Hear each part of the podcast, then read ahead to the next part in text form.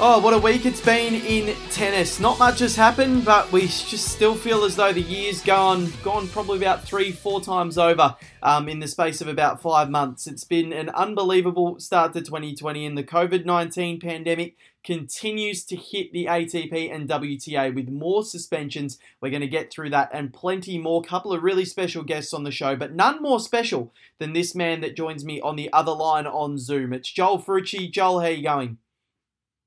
Very, very good, Val. Uh, good to be back. And we do have a big show lined up, don't we? Um, and not much news, but luckily we do have those two big guests, which take up most of the show. But we're excited. They do. And uh, yeah, I don't even think I introduced myself. So yeah, Val Febo here with you. and, and uh, I introduce you before I introduce myself. So this show has gotten off to an absolutely wonderful start. But um, to a fire. um, I thought the intro was okay, and I'm like, I've forgotten something here. And then, um, yeah, that's what I forgot. But um, yeah, introduce you, and that's all that matters. But um, yeah, no, we do have some great guests on the show. It's uh, Ben Rothenberg and uh, Brett Phillips. So BP, obviously a wonderful friend of the show, was our very first guest on. Uh, on Breakpoint, and Ben Rothenberg, arguably one of the biggest tennis journalists in the world. So great to have his opinions on current events, and we'll bring you those chats very, very shortly. But before we do get into those, Joel, more suspensions on the ATP and WTA, pushing things back into or after July now, which means more tournaments get cancelled, which means, well, it spells danger for the American hard court swing uh, towards the US mm. Open. So it's not good. The women's event in Canada has already been cancelled. Um, I think it's only a matter of time before the men's does as well. Yeah, look, I, I think so. And um, you know, I mean, we look at some of the tournaments that uh, have been cancelled now, um, in addition to the ones that have already been cancelled, and it really just adds another layer of complexity to, um, you know, the, the, the, Grand Slams that want to that want to try and play. So the French Open and the US Open um, are still clinging on to that hope, but um, you know, the suspending and I, I, guess the intention is to postpone the the lead up tournaments to those events is going to make things very, very difficult as, as well. Um, and, you know, we've, we've, said numerous times, and I'm sure we'll say it again many more times during this show as well, Val, that, um, you know, we, we, tennis isn't a sport where you can just postpone things. It's just such a cluttered calendar. Um, it, it, it, almost just can't be done. So, um, you know, I, I think um, the lead up tournaments being suspended really is um, is another nail in the coffin for the, the two slams that are that are trying to push through, which is the, the French and the US. I you know I, I just I can't see it happening. Um, we've got so many events that are cancelled now, and and when you add that to the fact that um, you know obviously there's still restrictions on on travel. We know that Europe is going to be uh, loosened in in some countries very shortly, but even then you still have to wonder if if a player or whoever is going to travel to Europe and they get there. Um, that you would assume they're going to have to quarantine or, or something, and it's going to be a what a one two week period where they have to do that. So, um, you know, it's just it's just a, an absolute mess. Um, it's no one's fault, but it is a mess, and you know, unfortunately, um, it's just it's looking pretty bleak for uh, for international tennis and for the slams. I think we know who Donald Trump blames for all of this, and uh, with that with that soundbite that's so. been circulating um, throughout the last few weeks, the uh, older China um, soundbite. So I, the amount of times yeah. I've played that has been ridiculous. But um, no, you're right. It's it is nobody's fault, and there's nothing that we can really do. 27 ATP tournaments have been uh, cancelled this year, and say uh, the women's have had 21 or 22 if you count um if you count the uh, Canada Premier events. So. Um, really disappointing, but unfortunately, yeah, you're right. There's nothing we can do. We can't really control what's happening here. It's a global pandemic. Mm. It's something that's spreading like wildfire, and hopefully that we can contain it and get that vaccine really soon. But um, unfortunately, it just means we're going to have to bite our time. But Joel, do we just do we just bite the bullet for 2020? Is that it? Can we? I, I reckon, and we have this chat with BP and Ben Rothenberg as well. But uh, I think I think we have to. I, I really think we have to. It's mm. there's nothing really. There's nothing else yeah. that we can do here. International travel has just come out. It's not going to be fully functional until 2023. And that that's alarming. Like we're still going to be able to fly out places, but the sheer volume of flights isn't going to be the same as what it was before COVID. So I think yeah. we're in a position now where I reckon let's just bite the bullet. Let's just focus on some domestic tournaments and let's make 2021 one of the best tennis seasons in the history of tennis. You know, the the rebirth of the sport, if you will. But I think 2020 is you, you can put a line through it. It's not a domestic competition. It's not it's not AFL. It's not NFL. It's not NBA. It's not it's not soccer. Um, you know, we're relying heavily on international travel to make our sport go ahead, and I don't see it being conceivable in the next six months.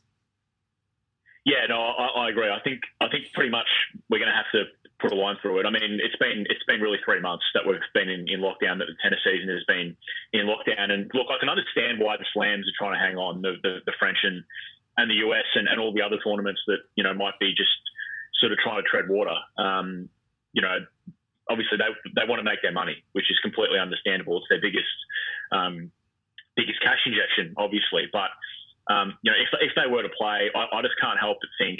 Obviously, we know the restrictions. We've spoken about them ad nauseum. But further to that, the result of of that, even even if you find a way around them, if players do travel, if players do get to their destination, um, if they do have to quarantine, whatever it is, it's going to be a compromised event anyway. Um, I, you know, I, it's not going to have the same the same integrity of, of the event. Unfortunately, um, we're going to have probably uh, players that aren't, aren't fully fit, um, your players that aren't prepared. It's just it's not going to be an enjoyable event anyway. And um, you know, obviously there'll be benefits uh, from from broadcast because those events will be broadcast, but um, and I'm sure people will watch it just because it's tennis and it's a Grand Slam and it's a big event. But I do I do wonder for real rusted on tennis fans watching an event like that, if it becomes clear, which I'm sure it would, um, that a lot of players are under conditions, um, and you know this, this, this hierarchy that we have really um, really becomes even more emphasised than it already is. Um, you know, I just I can't really see it being an enjoyable event at all. So uh, I think I think the answer from here on in is, as, and you mentioned it, Evel, is, is domestic events. We've we've um, heard it being spoken about in down here in Australia, which we've, we've spoken a lot about on, on our show, and we will continue to talk about with the state of origin idea. But um, also, the, the, the, British National Championships have been put back on the agenda now this week as well. So it really does seem like um, a, a, lot of Western countries are really trying to uh, revive tennis or or keep tennis on life support for the moment with these domestic events. And unfortunately, I think it's almost the only way to go about it because um, players are pretty much stuck where they're based they do need to get on court, but the reality is they can't travel. Um, so, um, you know, I think in a lot of these countries, there's certainly enough talent to to really uh, sustain those events. And um, you know, in a way, it's it's it's it's an opportunity for people to learn about the the players they do have um, on their books in their countries. So certainly down here um, in Australia, we know about de Minaur, we know about Kyrgios, we know about Millman, Ash Barty, Sam Stosur, but you keep you keep digging down, and we had Mark Polmans last week, he had a, he had a win at the Australian Open this year. But if you ask the average person, do you know who Mark Polman, Polmans is? They would say no. Um, and certainly not all the junior all the junior talent that we have. It's a great opportunity for them, um, as has been suggested, to, to really get their names out there, get a bit of exposure, surround themselves with legends, with you know, um, with current players that are in the top 100, top 150, whatever it is. So, you know, there's there's some real positives there as well. Um, I think the, the big the big hurdle um, for all the associations is is going to be how do they how do they effectively monetize it, getting sponsorship behind it, getting broadcasters behind it. That's going to be a big thing, but there's certainly a lot of benefit for the players that, that are involved. And I, I think really it's it's the only solution. I mean, um, the, the reality is international tennis can't go ahead at the moment. So domestic tennis really is the only solution um, and the only way really to get players um, out of their out of their living rooms, out of their, their home gym in the garage, whatever it is, and, and um, you know, back onto a court against some some adequate opposition. Yeah, I agree 100%, and I think um, and we there's been news this week that the British National Championships is going to be revitalised for the first time since 2002 because mm. it just doesn't seem like a, a, a, Grand Slam or international tournament will go ahead. So British National Championships could be a thing, which would be great. Hopefully that's played at Wimbledon because it'd be good to see the grass courts actually being used in 2020. So hopefully that is a thing, but um, yeah, not sure at the moment. Um, I think that's There's pretty much the only little um, drips of news this week. There's there's one one little thing that one little thing that I wanted to Here we go. have a crack at. Here we go. Novak Djokovic's mother. Now, please, that whole family, just stop talking. Stop talking. Federer does not have an ego. Andy Roddick said it during this week. He does not. Federer is not arrogant. It wouldn't be one of the 6,000 words that he used to describe Federer. So why is she calling him arrogant? Because she because Federer is a threat to her son being the goat. And uh, I'm just I'm over it. I'm over it, Joel. The, the, family just needs to stop talking because they keep digging themselves into a hole. Novak's done it. His wife has done it. His father's done it. His mother's done it. The, the, the son's probably going to say something very, very soon that's going to rub people up the wrong way. So, just an advice if this gets to Belgrade or Monte Carlo or wherever they are, please stop talking. Just stop. stop. It's getting oh. ridiculous and it's making me angry. And it's not because I love Roger Federer, it's because what you're saying is stupid. So just stop. Shall we get into our first guest, Joel? We should. Let's leave that there, I reckon. Well, Joel, our first special guest of the show today is, well, arguably the biggest tennis journalist on the planet. He's one of the biggest names in the world of uh, the print media uh, format, and uh, he's the host of No Challenges Remaining podcast and writes for the New York Times and many, many other outlets. His name is Ben Rothenberg. Ben, thanks so much for joining us on the show today. I so rarely get biggest on the planet type introductions, Val. So it is a pleasure to be any, anywhere that will that will introduce me that way. So lots to live up to, but I'll I'll try to do my planet proud. I'm sure you will, mate. But um, just first things first. Where um, uh, well, you're you're over in um in Washington D.C. How's everything going over there with um the COVID nineteen pandemic? Yeah, I think relatively DC hasn't been the hardest hit city. I think that we're doing certainly much better than than New York is doing, uh, which is only about you know 400 kilometers north of here. Uh, I'm not great at guessing kilometers, but I think that's roughly yeah. about how far it is. And yeah, I mean, we're doing you know, people are still pretty locked down. Everyone's wearing masks all around in public, and I'm staying indoors as much as I can. Um, I relocated from my pretty sort of urban apartment to my parents' less sort of densely populated house on the outskirts of the city, and uh, and so that's made a little more space and a little more room. And uh, they have a new dog that I'm playing with, and so all you know, quality of life isn't too bad. It's obviously rough, not really uh, you know working, not having as someone who writes about the sport when the sport stops most of the work stops with it. But uh, yeah just trying to take enjoy this sort of unexpected respite from the uh, the tennis tour which even as a on the journalist side can be a, can be a grind sometimes for sure. Well yeah you mentioned um, you mentioned the grind there and it, would be i guess it'd be it, it'd be nice not having to to travel constantly like you you sort of would do because I know that you come to the Australian Open almost every year and then you do Indian mm-hmm. Wells, Miami, and then you said just before that um, this would be the first time you're not in Europe for about eight or nine years. It must be kind of a bit of a relief not to have to go, but also bit, bittersweet at the same time. Yeah, definitely bittersweet. I mean, obviously, I would. I, I was planning on still going to Europe this year uh, and still doing other things as well. And I was packing for Indian Wells uh, like pulling clothes out of the dryer when uh, when I got the email that that tournament was ca- being canceled. So uh, pretty short, abrupt notice for everything to change pretty quickly in the sport. But at the same time, yeah, like it, it, those are business trips at the end of the day, and they do become a bit of a grind going to the same places every year. Uh, you know, they sort of lose the novelty or the exotic factor when you're going staying, you know, in the same neighborhood of a city for eight years in a row. Um, but I, I, still will miss a lot of parts of it for sure, uh, including the earning a living part of it. But uh, but it's uh, yeah. At the same time, it's it's kind of nice to get a bit of a break from what can be a bit of monotony with the tour hitting, you know, going to the same places, same time of year every time, getting a bit of a break for that. And even if it was something, I, I'm pessimistic on this happening, but even if there is something like a October French Open, like that would at least be. A, I, I haven't been to Paris in that time of year before. So that'd be kind of interesting. Yeah. You know, and that would sort of be a different look sort of tour if we do get a modified tour schedule that has media attending it. Um, there's a lot of ifs built in that I'm not confident we'll all come together, but uh, yeah, it'll, it could be. It, it's not. It's not all bad having a, a bit of a shakeup. What's uh, that's a good segue, Ben. I wanted to ask you, what's your sort of general thoughts on uh, all these proposed postponements? I mean, we've really been talking about it pretty much every week and how we think that, that tennis is probably not really uh, a sport that uh, postponements really work, just because of the built-up nature of, of the calendar. So, I mean, what's what's your sort of take on it on it generally?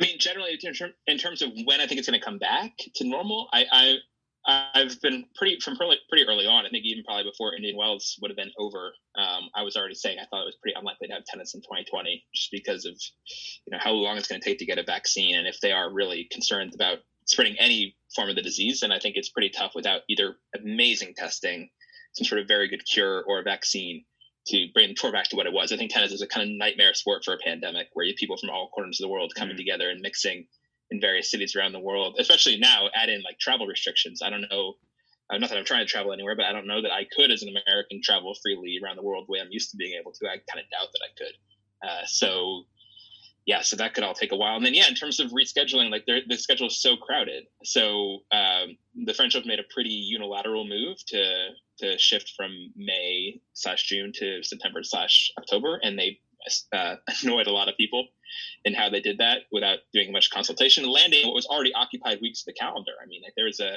you know Laver Cup people talking about, but there's also I think WTA Wuhan, which is like essentially a Masters event equivalent on the women's tour. So for them just to sort of plop down in this occupied occupied space was very very aggressive. Um, I, mean, I do think annoyed a lot of people. So I don't, I don't think that's going to work. I'd be surprised if that works, or maybe something very different. And this can get to the Australian Open too. Like it's possible that there can be a possibility of holding some event at Roland Garros on those dates, but it wouldn't be able to be a full Grand Slam like we know. Like let's skip ahead to Australia, which I think is a more interesting sort of scenario. Like I could see there being a situation where Australia is doing pretty well, um, but there is still travel restrictions and people wouldn't be able to come from the four corners of the, the globe like they normally would. So let's say you have a situation where there is a tournament in Melbourne in the in late January, but let's say travel restrictions just make something up here, you couldn't have North Americans or South Americans attending it. Like, would that still be a Grand Slam? Like, eh, you know, probably not. I think under a lot of people's perspective, it'd be more of a closed tournament. But if you can hold tennis there, sure, hold tennis, I think people still enjoy it. Even in an extreme sort of travel example, if it is like a domestic Australian tournament, let's say it's only for Australian players, like a 32 player draw or something, I think that would be a lot of fun. I think I think people would love to see a sort of Australian Championships final between like de Minaur and Kyrgios. I think that'd be a lot of fun for people to watch that, or de Minaur Millman, whoever made it through that draw. I think you could have a meaningful sort of event that is fun and entertaining for people. It's not that isn't what we expected or knew before. But I think there are sort of I think there are modifications that can happen that could be uh, a lot of fun for a lot of people. And I know even like I know I'm getting on a lot of tangents here. Sorry, so apologies for disrupting whatever outline you may have already had for this. But I know, I, I know, like uh, I know that there was talk about doing like a British national championships, uh, domestic, uh, just people on that island when they when this summer for when Wimbledon would have been. And I think that's great. Like we haven't had those kind of events before. That's something tennis has been missing. It's like domestic championships, like finding out who is the best Australian player or the best British player. Like we don't have that in tennis in a real way that most individual sports and other sports would be able to pull off and tennis calendars too crowded to have that so if this does make some space for some some smaller scale but still interesting events that have especially have sort of a reason behind them like finding a domestic champion i think that's pretty cool yeah, and like even even here in Australia, I'm not sure if, if uh, you've you've seen previously, Ben, but John Millman was sort of a bit of a brainchild behind this idea. He was really talking about um, kind of like a state of origin type concept, and uh, we have that in, in other sports down here, obviously. But um, he was sort of putting forward this idea about um, state of origin for Australia in, in tennis, and you mentioned the, the British National Championships um, as well in, in the UK, and um, yeah, it really does seem that um, with all these travel restrictions that um, sort of these revamped kind of domestic events might be the way forward. And I guess in a kind of roundabout way, like it, it, it almost seems like in some respects it could almost be a good thing for tennis because you kind of get to know the kind of the smaller names, if you like, of, of your nation's um, you know tennis talent pool. Yeah, absolutely. I think it could be a positive thing for a lot of places, even in the U.S., which I think the U.S. is in rough shape, obviously, compared to this. I don't know that we would have a domestic championships in a meaningful Wigs, I think we will have even a lot of within the country travel restrictions for a while potentially. And obviously, we're a bigger country population wise than Australia by a fair while. But you know, there's lots of players who are like um, trying to think who would be like to use an example, like Tim Smyczek, who was like ranked, I don't know, 150, was probably like one of the best men's players from the upper Midwest of the US for a while. And he never sort of got any sort of recognition of being sort of king of that region of the country, which has, you know, tens of millions of people in it. And he was not a spectacular player on the world scale by ATP ranking measures, but still it'd be cool to kind of have him be able to sort of fly the flag for his, his home region and do some sort of domestic thing. Uh, yeah, we'll see. To me, that to me that's a lot more meaningful than like these things that have been popping up so far, where it's like, hey, here's four players who happen to be sort of training in the same uh, resort area of Florida. You know, like they had this one with like Opelka and Hurkacz yeah. and Tommy Paul and somebody else, and who was I don't remember who the fourth one was. I think it was Mia Mia um, Kecmanovic. Oh, Kecmanovic. Yeah. Okay, yeah. So that's like that's nice that those are all players, but there's not a real obvious reason why those four guys would be together, except for they have to, except for they happen to you know own homes in a, in a similar sort of region of a, of a tennis hotbed. And the same thing with whatever's going to go on in Europe with, uh, you know, there's events happening at, at Mouratoglou's Academy and things like that. It's going to be, that's going to be a pretty strange melange of players who show up there. But I think, and that, so that's me, for me, hard to get excited about. But when you give really clear parameters like Australian national championships, mm-hmm. British national championships, something that makes it like these could be, be, you know, real tournaments. Like I think even Belarus was playing I saw some of the top Belarusian women like Sabalenka and Sasnovich were playing against each other on some stream a few weeks ago. Like that, yeah. If there's a domestic Belarus league, like great, I can understand. I think people can understand yeah. The sort of stakes of that, and I think stakes are very clear for tennis uh, when they do that. I think stakes is what I'm going to be looking for most when as sports resumes because you guys know, I mean, like people, it's hard to get people, at least who are real fans of the sport, too excited about exhibitions. And so I think as much as you can try to find authentic stakes, even if it is on a very small scale, yeah. like for John Millman, who's the best player from Queensland, like the Queensland Championships, like hmm. I'd watch that, sure. Yeah, well, I think we, we did like a social thing, putting all these teams together for the state of origin, and there's there's some really strong teams in, in terms of Australia, like Australian states, but there's also some really weak teams. But it could be really fun to see. Like it just gives like if you put juniors and stuff involved, like you know they they can get some exposure as well, get a little bit of money from Tennis Australia or any of the governing bodies, and you know that can bankroll them as well for future years. So it's not a bad idea to try and get some tennis going. That you know if there's money there, do it. But um, yeah, what do you think about possibly like doing kind of a tennis all star weekend over in America, kind of like what they do in the NBA? Explain that again more to me. What, what are you envisioning there? So, what could you play like sort of West and East and get the two conferences together and see uh, and see how would like how the players would go, or would is that is that just too difficult? Is there too many?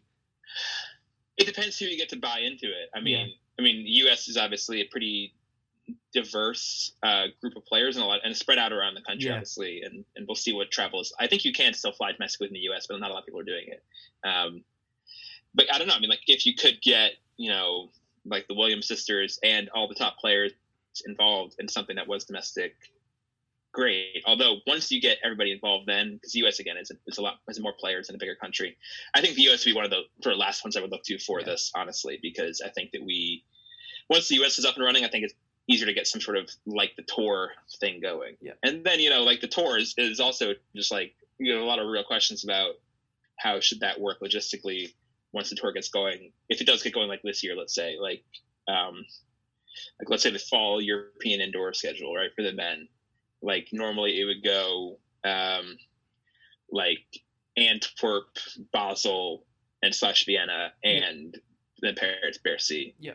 But like, why not have all three of those tournaments happen in one venue, where they could like make one venue really, you know, trick it out to be as virus proof as possible with all the right sanitation, all the distancing stuff, whatever, and so and then not have players have to change country every week every time they lose, which I think would be a lot of logistical headaches. Um, so I think you could find something like that where you could have you know all three of those tournaments could be held in Basel, let's say, mm. and have Basel just be like the nexus of uh, separate draws if you need to or, or what. But I don't know.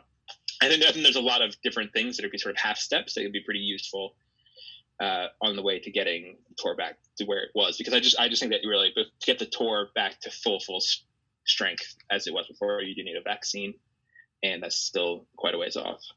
Yeah, definitely. And uh, just quick, moving away from this, tell us about your, the relationship with, with Nick Kyrgios. Um, we know there was a bit of a bit of Twitter banter back probably four or five years ago, and then you did the No Challenges Remaining podcast with him last year, and that was one of the the best interviews I've ever heard with a player. It was awesome. It was raw. It was honest, you. and um, the way you guys chatted was really good. And yeah, you got a lot out of him. And tell tell us about how that came about and how you actually got him to do media because doesn't do much of it. No, uh, definitely that's not too much of it. Uh, this is actually the one week anniversary of that, or one sorry, one year anniversary of that interview, uh, Rome, uh, 2019. So I, was, I, was, I, thought about, I don't know if I actually did. I thought about tweeting, "Hey Nick, you know, it's the uh, one year anniversary of this of our most listened to episode. If you want to do it again," and then and then he actually just went on uh, Andy Murray's Instagram live, pretty pretty sloshed, as we yeah. would say here, and having his own fun there. He still had some good moments, but it was a little felt bad for Andy. He did not realize what he was signing up for there. Yeah, Andy um, looked so confused probably, that whole interview. He, Andy just looked nervous, yeah. so understandably so. Um, yeah, so Nick and I, I mean, Nick, you know, um, Nick and I probably first, I remember when I first sort of would have run,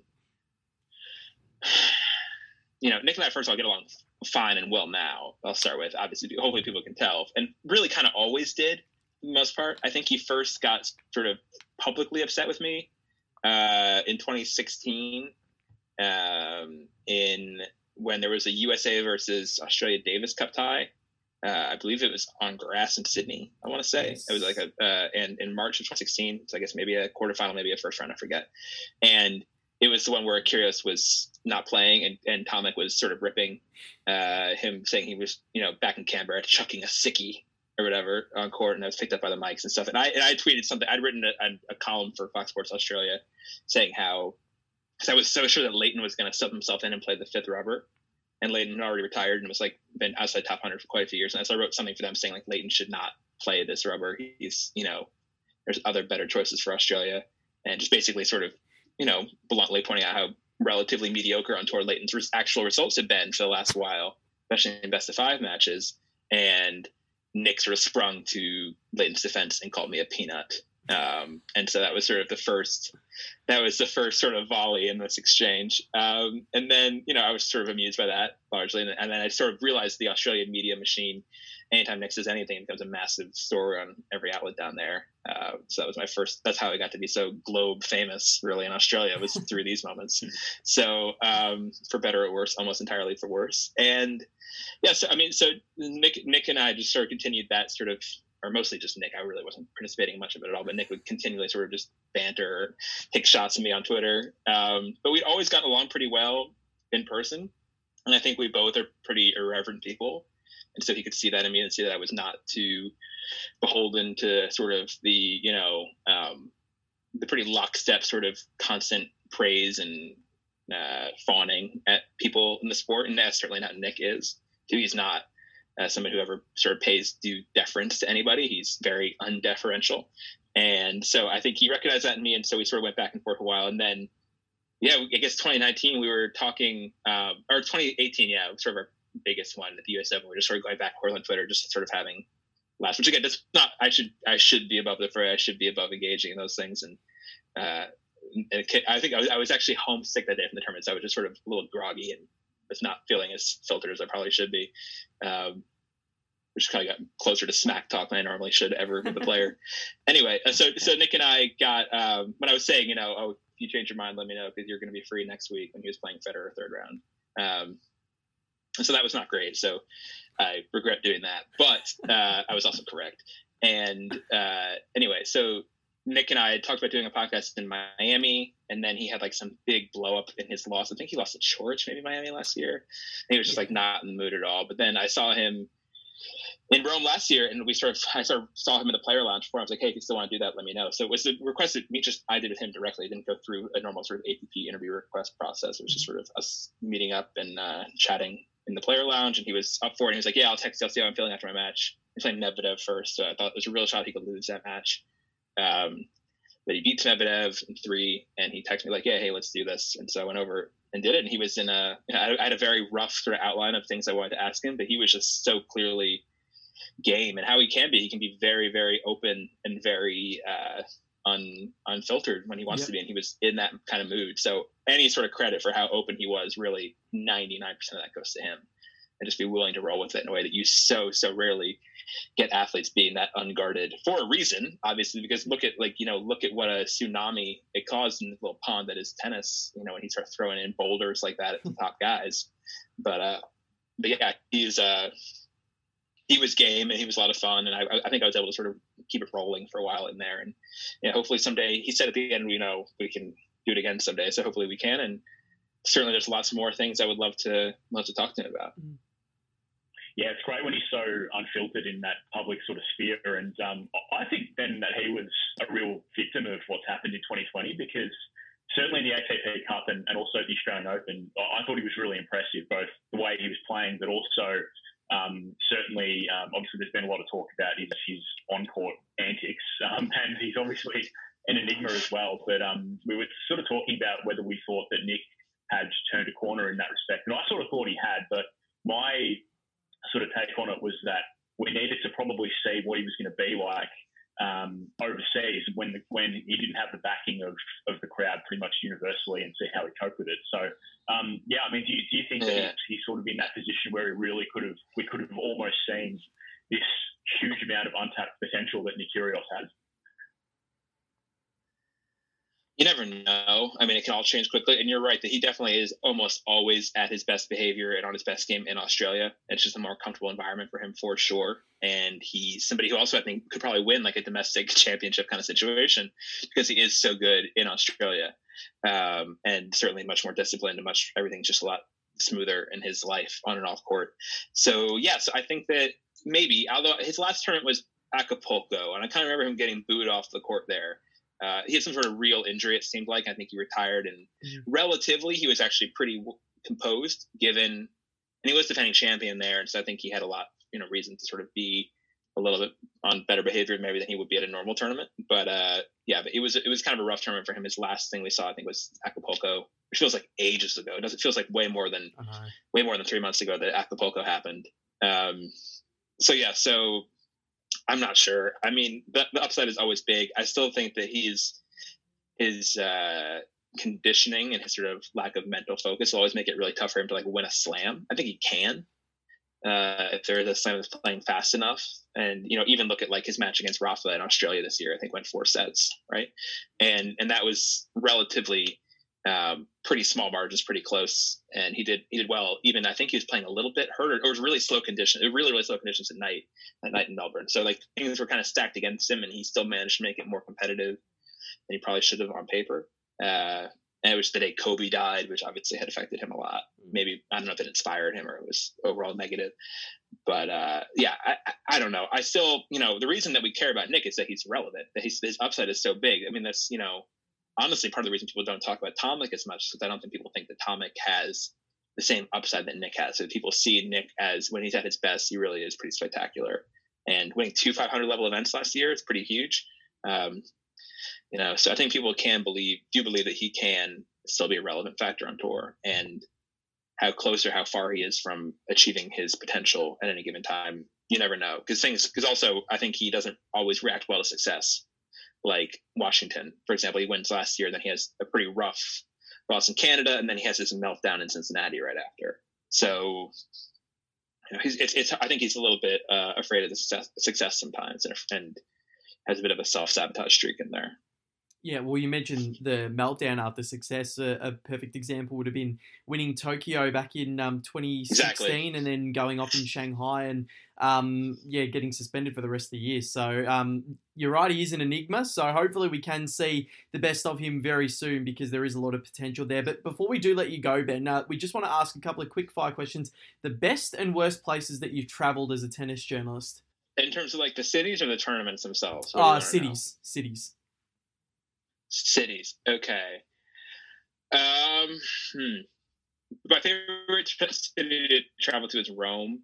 I just love Italian food, and so that's what I was most missing about not being in Rome this past week. I, you know, I will because I don't like all, all the like food wise, like certainly like Britain, I don't like, but so I will routinely, shamelessly go to like a dinner in Italy and get like two main courses and just have both. And the waiters are always a little perplexed, but then they ultimately don't mind. They're pretty chill about it in the end. Um, and so it's in one like regular one or the tournament that I go to a lot, they sort of make fun of me when I only order one. I'm feeling slow. Um, but anyway, so yeah, Rome Rome is my favorite city to go to. It, it's a tournament that's sort of has I think the most sort of charisma and charm of any stop on tour, and I'm a big fan. Of that tournament, all the marble and stuff, and the crowd, the really good food, and the night matches, and sort of general chaos that is Italy, disorganized completely, but still managing somehow to get things sort of done in the end. Uh, so Rome, Rome is probably my favorite. Uh, so that's the one that I think is the one I'm going to miss most of these tournaments. I'm not getting to go to this year. And then dislike is tougher. Um, I will say I didn't love. Um, I've only been there once, but I did not love Singapore when I was there. I went there once for the WTA championships, uh, and I just found it really, really humid and like not all that interesting it was just a lot of shopping malls mostly yeah. there. Um, there were some other areas that were specifically like nicer, like street vendor stuff, but the, the, weather was really gross and the culture wasn't all that apparent or interesting. It was sort of a lot of like British tinged. It was like it was like England, but oppressively humid, which is just not a good thing. So, so uh, my my first thought in terms of least favorite city that I've been to is probably is probably Singapore. But I know a lot of people. There are like places I had. I only went once, and also it was also tough because it's a horrible time zone for work because it's a 12 hour difference from mm. from New York. So, um, yeah, so Singapore Singapore is the first one that comes to mind there. Yeah, fair enough. A lot of people don't like the humidity in it. I've never been, but apparently it does get bad. But yeah, the Italian part you made good. Joel and I are both Italian, so um, we also we agree with you. Italian food is absolutely fantastic, so we cannot go wrong there. Um, ben, thank you so much for joining us on the show today. It's an absolute pleasure to have you on. And um, just quickly, where can we find the No Challenges Remaining podcast? Uh, yeah, just Google No Challenges Remaining. Hopefully, it'll come up. Uh, no Challenges Remaining on any podcast app of your choice or on Twitter at NCR underscore tennis. Uh, yeah, thanks for having me on. Appreciate Brilliant. it. No worries. Have a good one, Ben, and um, we'll speak to you very soon. Sounds good. Thanks, Val. Thanks, Joel. Ben Rothenberg there, Joel, one of the best tennis journos in the world. Geez, he, he speaks so well, and um, it, it was an absolute pleasure to have his insights on the world of tennis, wasn't it? Yeah, it was. He, he spins a good yarn, Ben. But um, look, the reality is he is a big name in uh, in, in, tennis media, and um, you know, obviously writes for some very big publications, New York Times, but uh, also a, a great um, great pod that he has, No Challenges Remaining, and spoke about the uh, the interview that he did with uh, with Nick Kyrgios at length, and um, yeah, it was a, it was a great story, but also very uh, very interesting to to hear uh, some of his thoughts about what's going to happen in um, in the next few months. Um, in the tennis world. It's certainly good to get it from the perspective of someone who actually is overseas, because our next guest, of course, Brett Phillips, um, is, is based in our neck of the woods in Australia. So we really uh, look to ask him uh, what his thoughts were on how the domestic side of things, these proposed domestic events, would work back here in Australia.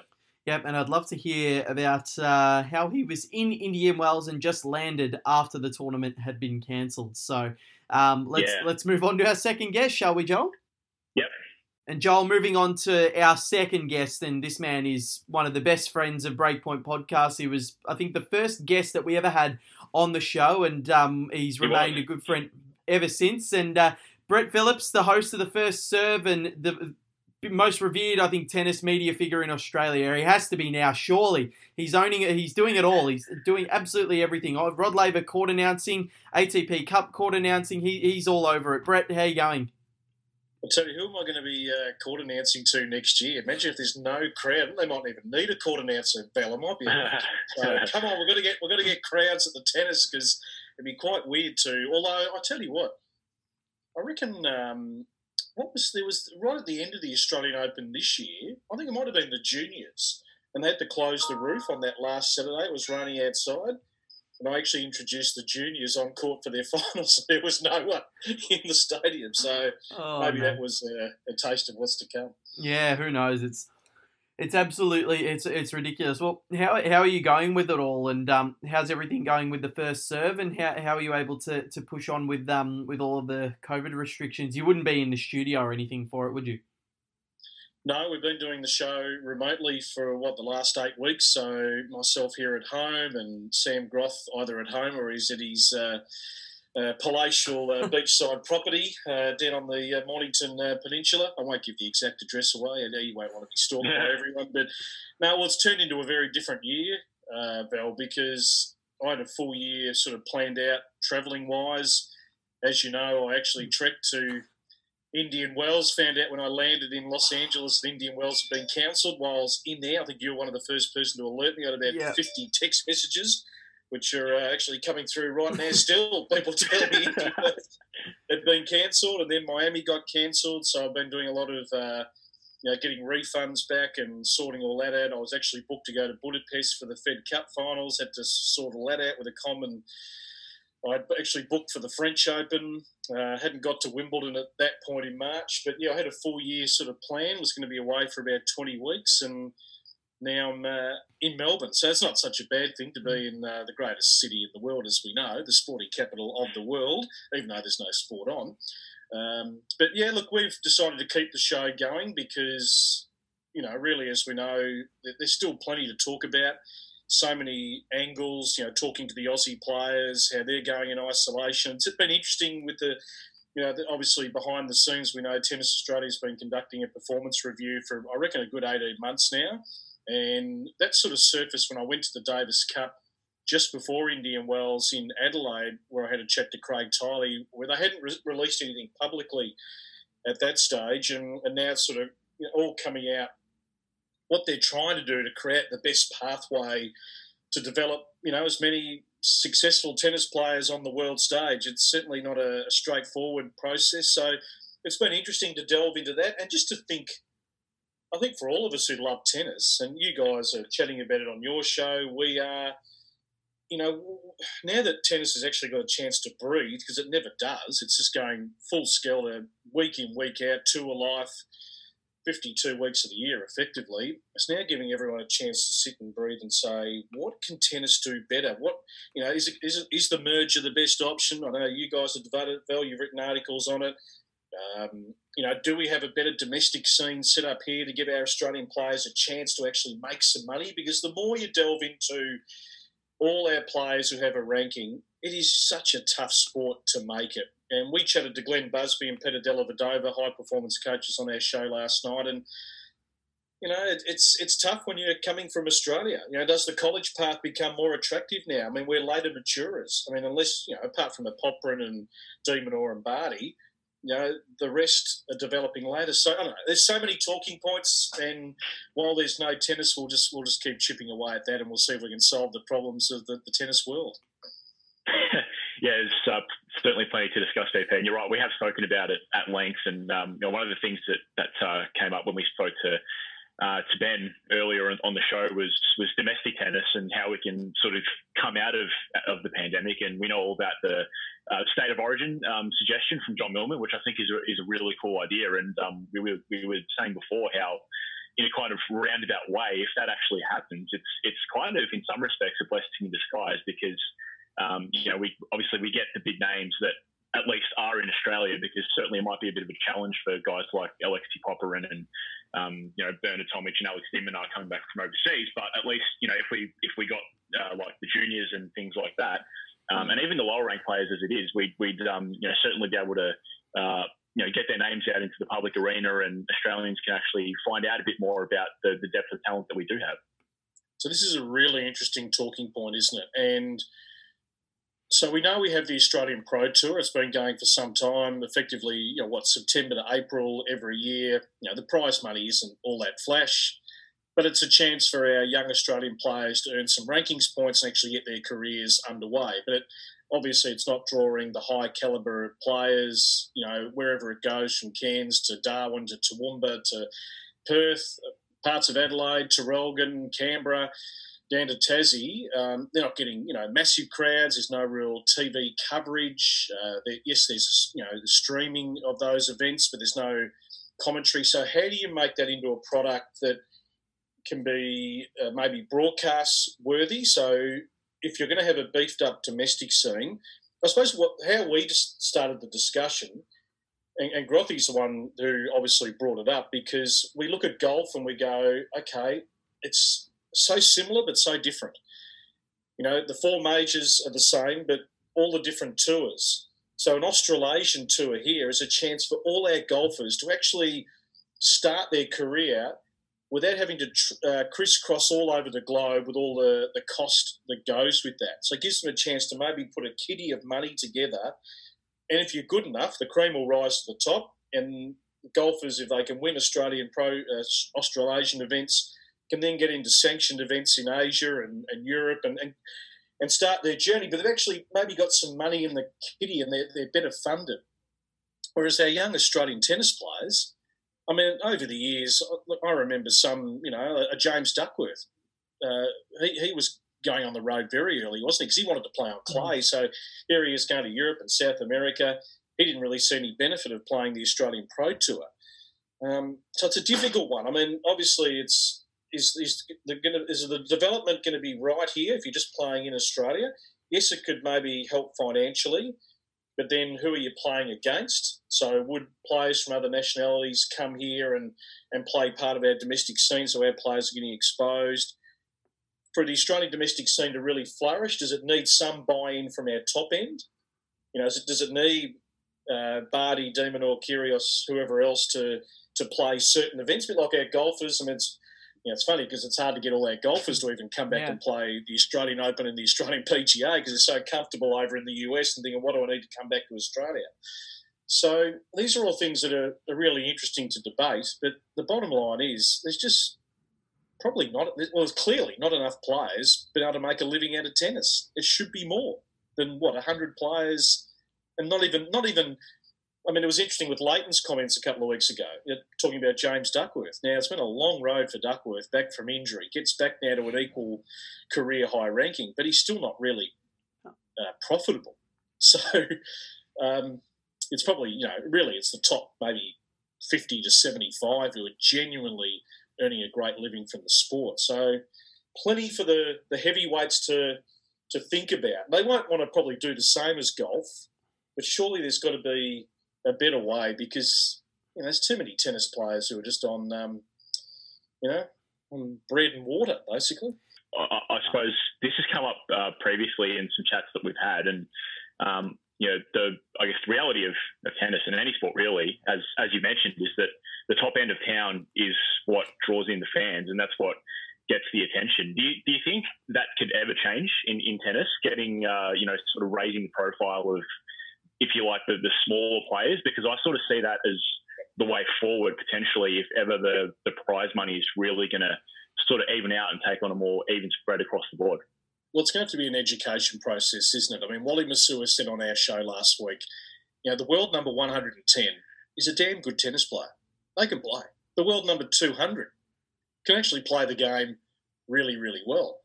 You know, I even think back to the ATP Cup, and I was like many who wasn't quite sure. I was looking at the team nominations, looking at Moldova, looking at you know Bulgaria outside of uh, Grigor, and you're thinking, are these guys going to attract any interest? Now, once those matches were underway, it just actually showed how small the margins are in tennis. And these guys can actually play. They just don't do it as consistently well. They maybe don't quite have the uh, uh, the, the, the mental durability to stay in matches, and you know they start making too many mistakes, and they just can't they, they can't stay engaged. But they can they, can actually play the game technically uh, pretty well. But they just can't advance out of that rung of somewhere between maybe 400 and 800 in the world. But I think a few of those players were certainly put on the map at the ATP Cup that we actually know a bit about them now. We can follow their journey. So if you're using that as a bit of a maybe a bit of an analogy, then you know we yeah we, we need to and maybe these events in Australia need to have something that sets them apart. Maybe uh, in terms of format, a point of difference, you know, a little bit of razzmatazz, if you like. Uh, there's a word I haven't said for about 40 years. Uh, you know, just, just something that's going to actually attract people to actually come and have a look because it's got to have it's got to have some bums on seats, but it's got to have some sort of TV presence if it's really going to um, capture people's attention. So, yeah, it, it, you know, I'm sure the think tank is going on, but no doubt, we, the bottom line is uh, in a in a sport that's got so many players ranked, more players deserve to make a living. How do we make that happen? Yeah, it's it's and it's confusing because we had Marc Polmans on last week, and he's world number 119. He said he only just made a profit last year, and you know when you yep. when you're talking about just making a profit, that you know that's not much to actually go and spend on yourself. So it is concerning. But uh, my opinion is that I think the onus should be more on the ATP, WTA, and ITF to actually bump up the prize money and maybe even take some money away from the top end and put in put an influx into qualifying, into challenges, and into ITFs and even the first rounds of tournaments. Do, do you share that same opinion? Yeah, and, and we've discussed that, and you know maybe this is going to be, you know, if you think what the legacy of Federer and Nadal and Djokovic are going to be, because we may never see a, a, an era where three players come through together, um, you know, with those sort of slam records. That their greatest legacy could be to really set up the game long term, so that yes, that distribution is more is more even. Yes, you've still got a reward up here, but you know, does the Australian Open winner have to get four million dollars? Can they get two million dollars? Yeah, still a pretty good pay packet for two weeks' work. Yeah, and then that extra, the extra two million dollars can go into qualifying, yeah. and yeah, it's it's simple. Yeah, I mean, uh, uh, if you're trying to come up with a figure, this is what I've been trying to do in all the discussions we've had with guests and and, and Sam and I debate it. How many should make a living? And I, I look at it and I go, well, I reckon, you know, often the, what's been said to me by people in golf is around about the top 300 make a living. Although, when we were talking to Brad James from Golf Australia a couple of weeks ago on the show, he was mentioning Matty Griffin, who's ranked, I think, somewhere down around 400 in the world, but he's playing mainly just on the Japan tour. So this is the difference. I mean, golf has got some lucrative tours where you could just go and uh, sort of just anchor yourself in a place like Japan where they're fanatical about golf and earn a living that way. He doesn't even play on the US tour. He's he, he made the cut, I think, at the British Open. Um, and that's the only major he's competed in. He was earning half a million dollars a year, and he's only got a trek back and forward from Australia up to Japan, which is not a you know a massive journey on the on the global scale. So, yeah, it, yeah, and that that's the difficulty, isn't it? Because the lower levels don't draw that. The Challenger Tours and the although you know there's a lot of good Challenger Tour events and good crowds at certain events around the world, but the futures draw you know two cats and a dog to come along and actually uh, have a look. But yeah, certainly I would say somewhere around you know 300, 350. If you get to that level, you're a pretty decent tennis player who should be able to uh, meet your costs and be in front. Beyond that, well, you sort of you know have to question. I mean, sometimes you're just not good enough, are you? Your yeah. job, and you go, well, I've got to go do something else. Yeah. You know, there's a guy actually. I was just thinking, guys, and I want to chat to him I was going through all the, uh, Australian males who have an ATP ranking. There's 63 of them. 27 of them are ranked outside the top 1,000. There's a guy called David Barclay from Sydney. He's 29. And I worked out, I went through every one of his results for the past 15 years. He has earned about $7,000 in prize money in 15 years. So I actually messaged him. We're going to try and get him on. Because I'm just fascinated. I mean, you know, obviously he, loves the game. There'd be so many in that bracket who are mm. just playing because they love the game. And whether they're, as Dominic Thiem said, professional or unprofessional, you know, and you think, well, okay, they must have other income on the side. That's what I want to explore with someone like that. So there's always going to be that element who just aren't good enough, but who love playing the game and can earn some money from it. Um, but it's yeah, I, I, think you know at least 300 to 350 should be able to make a living out of the sport. Yeah, it's it's a more than fair enough point. And you mentioned, yeah, with golf playing in the Japan tour, like you'd be ranked 400 and, and getting a decent amount of money. If only if only we knew how to play golf, would be would be set. Oh. But um, yeah. but um, just quickly before we do let you go, BP, um, will there be any tennis in 2020 internationally anyway? Well, I don't believe so, but the US Open are clinging on, aren't they? Now so I believe that I believe the indoor courts are the Billie Jean King Tennis Centre now being cleared, sanitised. I think they were feeding meals on Louis Armstrong, and they're, so they're slowly sort of sorting that out. It's interesting because initially they said there is absolutely no way we're going to play without crowds. They've changed their tune on that. Indian Wells still a talking point, but it seems very, very remote. They would want to take it out of New York. I think JP Morgan, their major sponsor, has basically told them we ain't putting any money in if you're going to move it out of New York. So if the US opens cactus, that spells the rest of the year pretty much done. Uh, the French are desperate to play. They are desperate. I mean, this roof and the whole renovation at Roland Garros is costing them an absolute bomb. So they need to play. Otherwise, they're going to be um, you know in a bit of strife. But I think it's how, how do you get everyone together? I mean, Grothy said on the show last night that mm, yeah. World Team Tennis hasn't been officially ruled out. They're trying to get everyone maybe to get to Austin, Texas.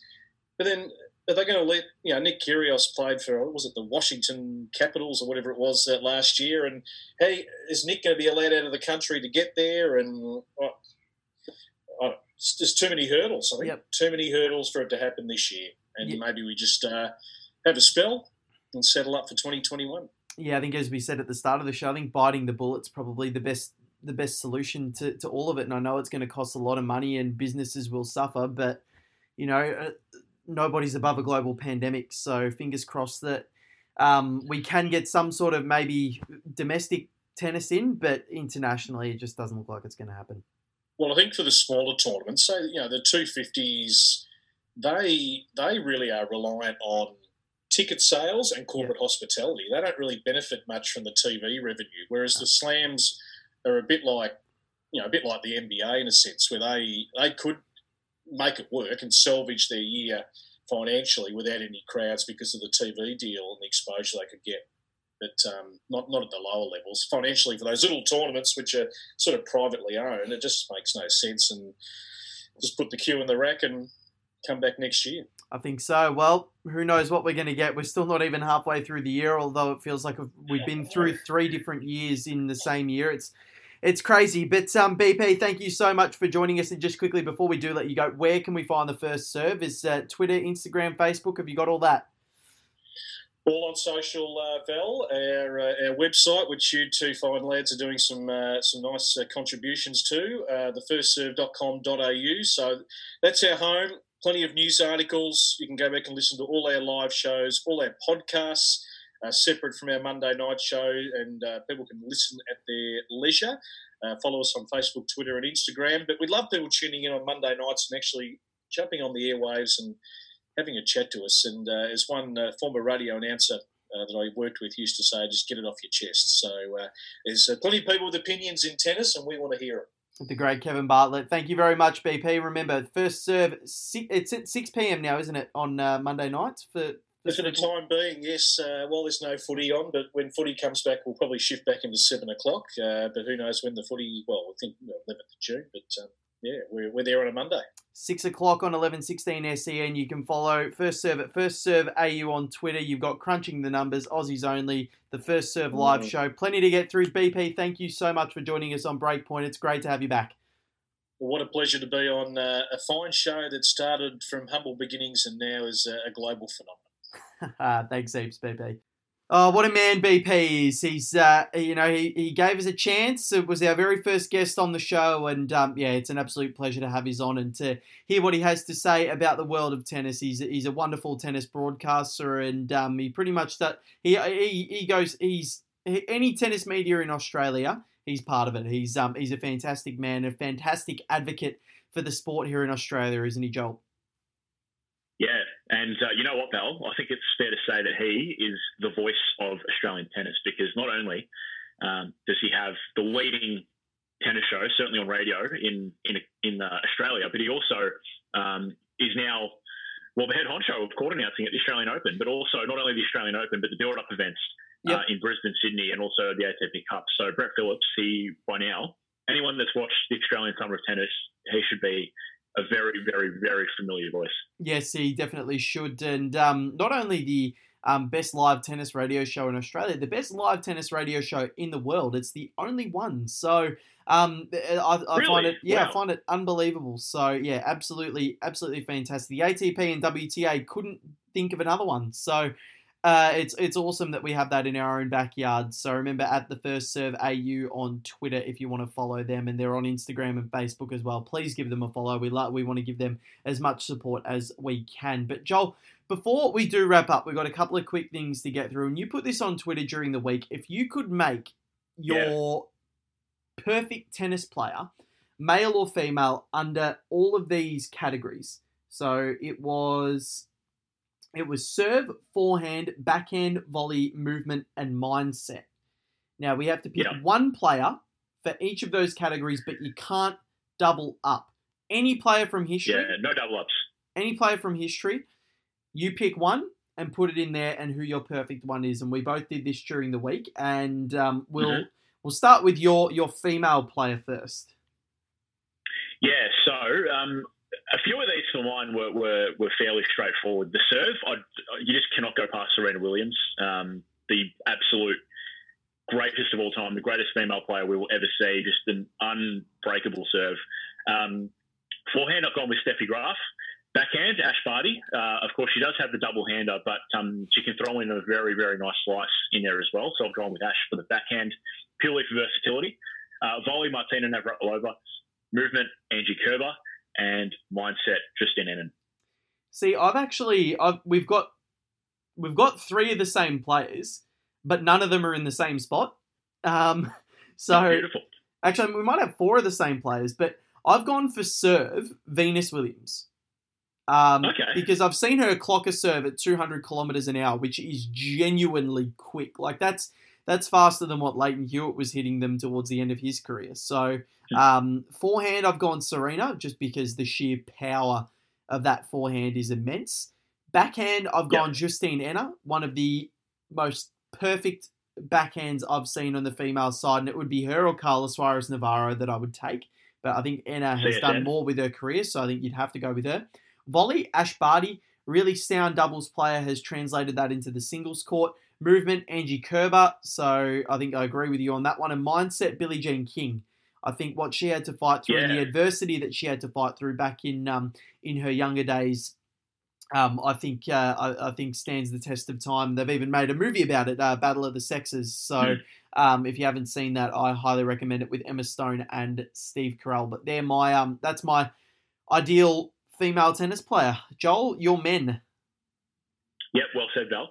So to start with, I'll go with the serve, and I haven't gone a big power server. I've gone with Roger Federer, and the reason is because whenever Roger's in a tight spot, you can just back his serve um, just to get him out of the spot, um, just purely for placement. If he wants to go down the tee, he'll go down the tee. If he wants to go out wide, he'll go out wide, and he'll just put on a, a nice little tickler that uh, will get him out of a tough spot. Forehand, um, I think there's really only one man that you can go with, and that's Rafael Nadal, best forehand I've, I've ever seen. Backhand, same thing. Stan Wawrinka, best backhand I've ever seen. Uh, volley, Stefan Edberg. Um, I think that was um, uh, obviously the uh, he was the inspiration behind the SABR as well. So I've gone with uh, with Stefan Edberg.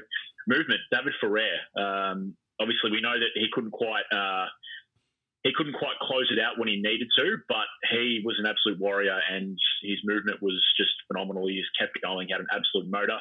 And mindset, um, I've gone with John Millman.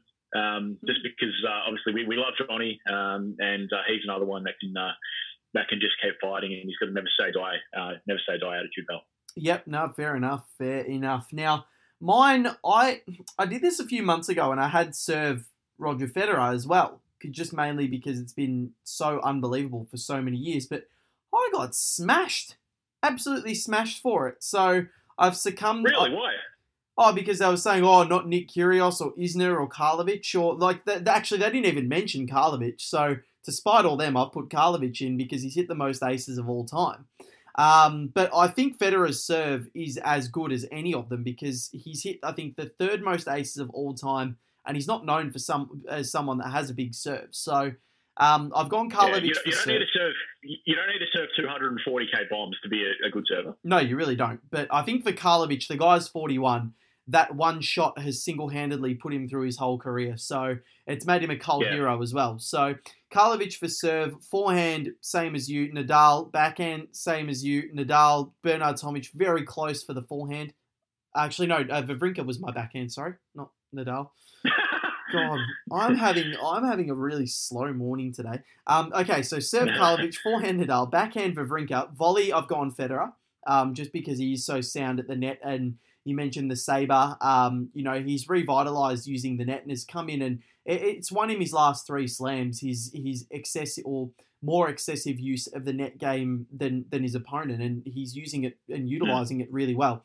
movement, I've gone Novak Djokovic. Just nobody should be able to contort their body that way like he does. And mindset, I've gone Lleyton Hewitt. Um, I think Hewitt was able to get the most out of himself um, when people doubted him. Um, and, you know, when he was down two sets to love, that was when Lleyton Hewitt fights his best. So, um, I think he he was ne- he was always he was down a lot but never out, and um, and he showed that so many times throughout his career, saving match points. So um, Lleyton Hewitt is my mindset. So that's mine: Karlovic, Nadal, Wawrinka, not Nadal again, uh, Federer, Djokovic, and Hewitt. So I got through it in the end.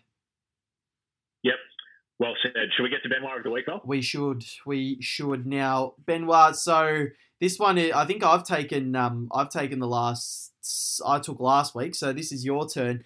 Um, so our Benoit one, Benoit Paire, Benoit two was Novak Djokovic, three Donald Trump, four Ozark, number five Novak Djokovic, and this is a week where you know they, you know, a rebooted version of the show, basically just who was the most sort of you don't have to have a good week, but you don't have to have a bad week. You can do something mildly stupid, or you can do something great. It's it's nothing really nothing really is off limits for the Benoit of the week. So um, I'll I'll throw it over to you, Joel, and um and we'll reveal who the Benoit of the week is for week six.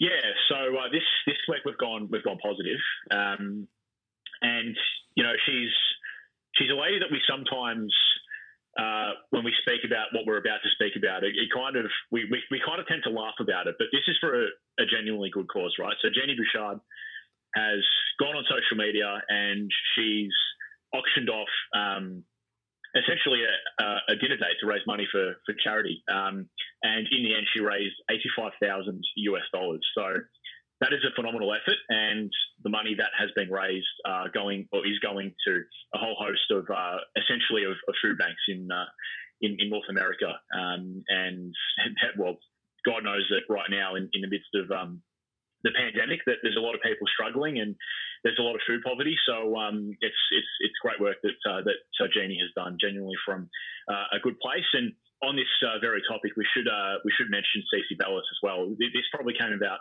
sort of a week ago, but um, her and I think it was uh, Voss Waters, so clearly a partnership there. But they've they've uh, I think they donated about a thousand bottles of water to uh, to medical staff in the US, which uh, is always a great thing. But I think particularly for, for a young player like CiCi Bellis, and it's easy to forget just how young she is still. Um, you know, I think that's a, that's a great effort from her. So um, yeah, Jandy can have uh, our Benoit of the week, but uh, CiCi also gets gets a mention. CiCi gets a small Benoit, a half Benoit. Uh, she gets a pina colada. Yeah, there you go. There we go. But um, Joel, thank you very much. That that about wraps us up for today. Um, thanks for your efforts. It's been an absolute pleasure as always. Yeah, as always, Mel. I'll catch you next week.